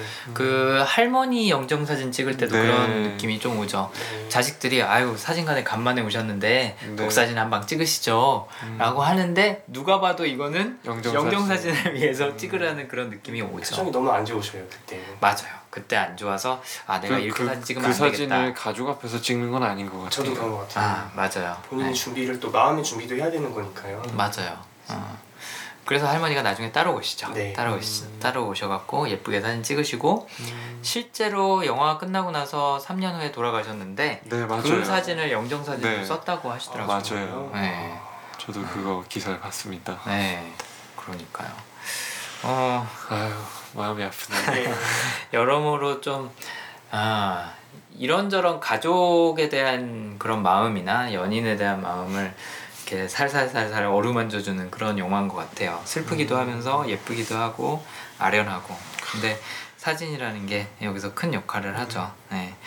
어, 추억이 되지 않았다. 어, 그냥 사진으로만 남지 않고 내 마음에 간직하고 떠났다라는 이 말이 참 음. 많이 와닿았었는데 저는 그 저희 외할머니가 아직 살아계신데 좀 놀랐던 적이 있어요. 저는 사진 옛날 사진 보면 되게 반갑거든요. 음. 그야말로 추억할 수 있는 그쵸. 매개체잖아요. 두 분이 말씀하신 것처럼. 근데 그런 뭐 할머니 심지어는 뭐 초등학교 때 사진 막 이런 것도 있거든요. 오. 그런 걸 제가 막 사진을 찍어두고 모아놨어요. 그랬더니 외할머니가 예 뭐 그런 거를 뭐 그렇게 모으니 음. 난 요즘 사진 버리고 있다 그러더라고요. 그 나이대가 되면 그렇게 추억에 막 집착을 하지 않으시나 봐요. 오히려 사진을 버리시더라고요. 어, 정리를 하시더라고요. 음. 그래서 그런 걸 보면서 아, 아직 내 나이 때는 이해할 수 없는 느낌이구나 음. 라는 거를 느꼈던 적이 있어요. 저는 옛날 사진 보면 너무 신기하고 재밌고 네, 저도 그래요. 어, 갖고 다니면서 이렇게 추억할 수 있고 해서 좋은데 마음이 아플 수도 있을 것 같아요. 마음이 아플 수도 있고 이제 뭐 부질없다고 약간 좀 생각을 하시는 것 같더라고요. 음. 음. 그래서 그런 걸 보면서 또 이 사진에 대한 생각이 들기도 했었습니다. 네. 어, 어쨌든 방금 얘기한 것처럼 가족, 연인, 뭐 인연, 주변 사람들 뭐 여러 가지에 대해서 생각할 수 있는 되게 좋은 음, 네. 영화이고 또 화면도 너무 예쁘고 네. 노래들도 좋고 또 노래가 아- 나오지 않는 순간의 그런 여백의미도 그렇죠. 너무 좋았던. 한석규가 또 엔딩에서 노래 하잖아요. 어 맞아요. 그거 되게 좋았던 것 같아요. 나올 때 나오는 네. 노래 한석규가 부른 네. 거죠. 한석규 씨가 목소리가 굉장히 좋잖아요. 네. 최고죠. 어. 실제로 뭐 CF 찍을 때도 뭐 이렇게 바리톤으로 해서 성악도 하고 그랬던 걸로 음, 기억을 하는데 영화 그 노래도 있어요. 그러니까 영화 노래 성악하는 영화도 찍었었어요. 파파로티에도 네. 나왔었고 CF에서도 그걸 하는 장면이 또 음. 나왔었어요. 옛날에 옛날에 뭐 SKT 그 011 네네네. 011 네네네. 꺼 꺼두셔도 어, 좋습니다. 잠시 꺼두셔도 좋습니다. 뭐 이런 CF도 하고 CF 굉장히 많이 하셨어요 옛날에. 어. 예. 근데 어쨌든 목소리가 좋아서 요즘엔 진짜 뵙고 싶은데 많이 안 나오더라고요. 많이 안 나오시죠. 네. 하지만 전 뿌리 깊은 나무에서 엄청 네. 너무 재밌게 봐가지고. 아 저도 정말 재밌게 봤었어요. 네. 아, 저런 왕이 있었으면 좋겠다 막 음. 이런 생각. 본인한테 딱 맞는 역할이었죠. 네. 네, 정말 이거만큼 장만, 잘 맞는 역할이 없었을 것 어, 같아요. 진짜로. 네. 그 약간 맛깔나게 욕하는 네, 것도 네, 네, 그렇고 네. 털털한 웃음 뭐 이런 것들이 굉장히 인상적이었는데 네 그랬네요 정말. 음. 어뭔 얘기하다 여기까지 왔죠? 그 한석규 씨 노래. 아 한석규 씨 노래로 마지막에 끝난다. 음. 진영님은 마지막으로 이 영화에 대해서 뭐 남기고 싶은 감상이나 아니면 뭐 그거랑 상관없는 전혀 상관없는 얘기도 괜찮습니다. 어떤 생각들이 드시나요? 어, 영화 자체가 참 아련함에 대해서 음. 많이 이게 참 잘 풀어낸 것 같은데 음. 그런 요즘에 제가 또 그냥 취미 삼아서 네. 필름 카메라를 조금씩 아. 만져보고 있어요. 와. 전혀 아. 그런 건 아니고요. 어. 네. 네. 아닌데 네. 요즘 들어서 해보는데 또 시작이 중요한 겁니다. 마침 이 영화를 보고 나니까 음. 어, 아, 이 사진 한 장에 남길 수 있는 게 참 네. 많구나 이런 생각을 아, 하게 됐어요. 맞아요. 그게 꼭 인물이 들어가지 않더라도 그럼요. 그 느낌만으로 그 구성만으로 색감만으로도 기억이 나는 것들이 있어요. 네. 추억이 되는 것들이 있죠. 음. 뭐 음악도 그렇죠. 뭐 어떤 음, 멜로디 음. 한 구절 음. 네. 딱 들었을 때 추억이 된다거나. 음, 맞아요. 그런 거 보면 오히려 화려하지 않았기 때문에 감각적으로 더 자극이 되는 그런 음. 효과가 있는 것 같아요. 이런 네. 조용한 영화들이 음. 스쳐가는 그런 소리, 뭐 색깔 이런 것들이 굉장히 인상 깊게 남죠. 음. 바닷마을 그쵸. 다이리도 그랬고. 이렇게 비주얼적으로 세진 않지만 음. 어떻게 보면은 다른 감각을 이용해서 좀 세게 음. 넣었을 수도 있다는 음, 생각이 드네요. 그쵸. 오히려 더 잘 느껴지게. 네, 맞아요. 그런 느낌에서는 굉장히 감각이 즐거운 영화였던 음. 것 같아요. 음. 처음에 첫 장면도 한석규 씨가 이렇게 자다가 일어나는데 햇볕이 이렇게 조금씩 더 음. 비치면서 밝아지는 그런 느낌이 나오잖아요. 그거 그 일요일 아침에 느끼는 어. 느낌이잖아요. 맞아요. 그런 약간 아, 더 좀- 자고 싶어 막 이런 어, 거. 약간 무기력감, 뭐 네. 그런 지친 몸 이런 것들이 잘 표현되는 장면이었는데 여러모로 참 음. 좋은 영화인 것 같아요. 어떻게 보면은 더 진짜 생각하고 깊이 있던 음. 영화가 음, 그 시절엔 좀 더 많이 나왔던 것 같아요. 요즘에는 맞아요. 약간 좀 이렇게 작품을 보기보다도 약간 흥행을 더 많이 보게 엔터테인먼트. 되잖아요. 그러니까 어, 이거를 해서 얼마를 투자해서 얼마를 뽑아낼 것인가를 그치. 더 많이 보기 때문에 맞아요. 지금 모르겠지만 어. 그게 좀 네. 옛날에는 이런 영화들이 주류 영화로 나왔던 거잖아요. 네. 그리고 사람들이 이런 영화를 찍기 위해서 감독이 되고자 했던 사람들이 많았던 것 같아요. 맞아요. 아, 지금은 이제 어 블록버스터 아, 자극적인 게 많죠. 뭐 맞아. 천만 관객 돌파한 감독이다 뭐 맞아요. 이게 더 타이틀이 되니까 맞아. 어떻게 보면은 돈에 음, 그러니까 자본에 네, 이 감성이 종식된 느낌, 그쵸. 잠식된 느낌인 거죠. 맞아요. 꽉꽉 처음부터 끝까지 채워져 있고 자극적이고 이러지 않고 오히려 여백이 있기 때문에 네. 생각할 거리들도 많고 더 잘 몸으로 느낄 수 있는 그런 영화들이 이 그쵸. 시대에 많이 나왔었고 8월의 크리스마스는 그 대표작 중에 하나였던 것 같아요. 그리고 어떻게 보면 이 시대가 좀 한국 대한민국에서 네. 어떻게 보면 좀 약간 풍요로웠었던 시대일 수도 있지 않을까요? 어 아닐까요? 풍요로움이 어 절정에 달았다가 하락하던 시대였죠. 그쵸. IMF 이제 막 오기 음. 시작했으니까. 어, 맞네요. 어. 그래도 어쨌든 풍요로움의 절정은 한번 찍었었던 시대죠. 네네. 네. 그래서 그 감성을 가진 사람들이 좀 많았었던 것 같아요. 여유로움. 네, 약간 네. 이런 부분. 지금은 음. 되게 바타잖아요. 맞아요. 삶이. 맞아요. 그리고 그런 애들이 계속 자라나고 있고. 맞아요. 네. 음. 그러면 그럴수록 점점 이런 거에 더 열광하고 메말라 있다. 네, 메말라 있고 그럴 음. 것 같아요. 그래서 민규님이 바닷마을 다이어리 보시고 굉장한 위안을 얻으셨잖아요. 네, 약간 건강한 음식 먹은 느낌. 네. 맞아. 담백한. 저도 그랬어요. 네. 어. 요즘에 잘 없는 그런 네. 영화였어요. 맞아요. 브레이다이로 가정들이 참 그런 영화들이 많잖아요. 잘 찍어요. 네. 네. 진짜 되게 막 하드코어 내용을 아, 막장 내용. 차분히. 평범하게 맞아. 음. 이것도 되게 어떻게 보면 하드코어예요 음. 내용이. 저 본인이. 죽잖아요. 네, 맞아요. 주인공이 죽는 영화인데 맞아요. 어. 그렇네요. 음, 뭐 앞으로도 이런 영화 좀 자주 리뷰해보면 좋을 것 같아요. 네네. 뭐 지금 미술관역 동물원 의뢰 음. 들어갔고요. 그다음에 또 접속도 10월에 접속 좋습니다. 뭐 이런 영화도 어. 좋고 또 고레에다 감독의 그렇게 아버지가 된다는 어, 개인적으로 그것도- 굉장히 어, 좋아해요. 그것도 보고. 싶습니다. 네, 그래서 그것도 한번 해봤으면 좋겠고. 그리고 일본에서도 이 영화를 리메이크 해갔었어요. 네, 맞아요. 네. 네. 8월 크리스마스가 실제로 일본에서 상영을 했었는데 반응이 너무 좋았고 어, 음. 판권 사가서 리메이크를 했었어요. 근데 거기서 이제 여자의 직업이 초등학교 선생님으로 바뀌어서 음, 뭔가 교훈적인 네. 그런 일본의 전형적인 네. 진행이네요. 네. 그래서 이런 좀 정화되는 영화들을 앞으로 많이 봤으면 좋겠어요. 네. 많이 보고 이 저희도 분석하고 대한민국에서도 좀 네. 많이 퍼졌으면 좋겠어요. 어, 네. 맞아요. 요즘 재개봉이 좀 유행인데 네. 어, 이런 영화 좀 많이 개봉, 재개봉했으면 좋겠습니다. 그리고 실제로도 2013년에 재개봉했었죠. 재개봉했었더라고요. 네, 맞아요. 네. 그래서 2015년, 16년도 재개봉의 한 해가 될 것 같은데 음, 네, 이런 영화들 많이 해봤으면 좋겠어요. 맞아요. 네. 기대해 봅니다. 네, 기대해 보겠습니다. 좋습니다. 그럼 오늘 여기서 음, 8월의 크리스마스는 마무리를 하도록 하고요. 네, 또 네. 좋은 영화로 다음에 찾아뵙도록 하겠습니다.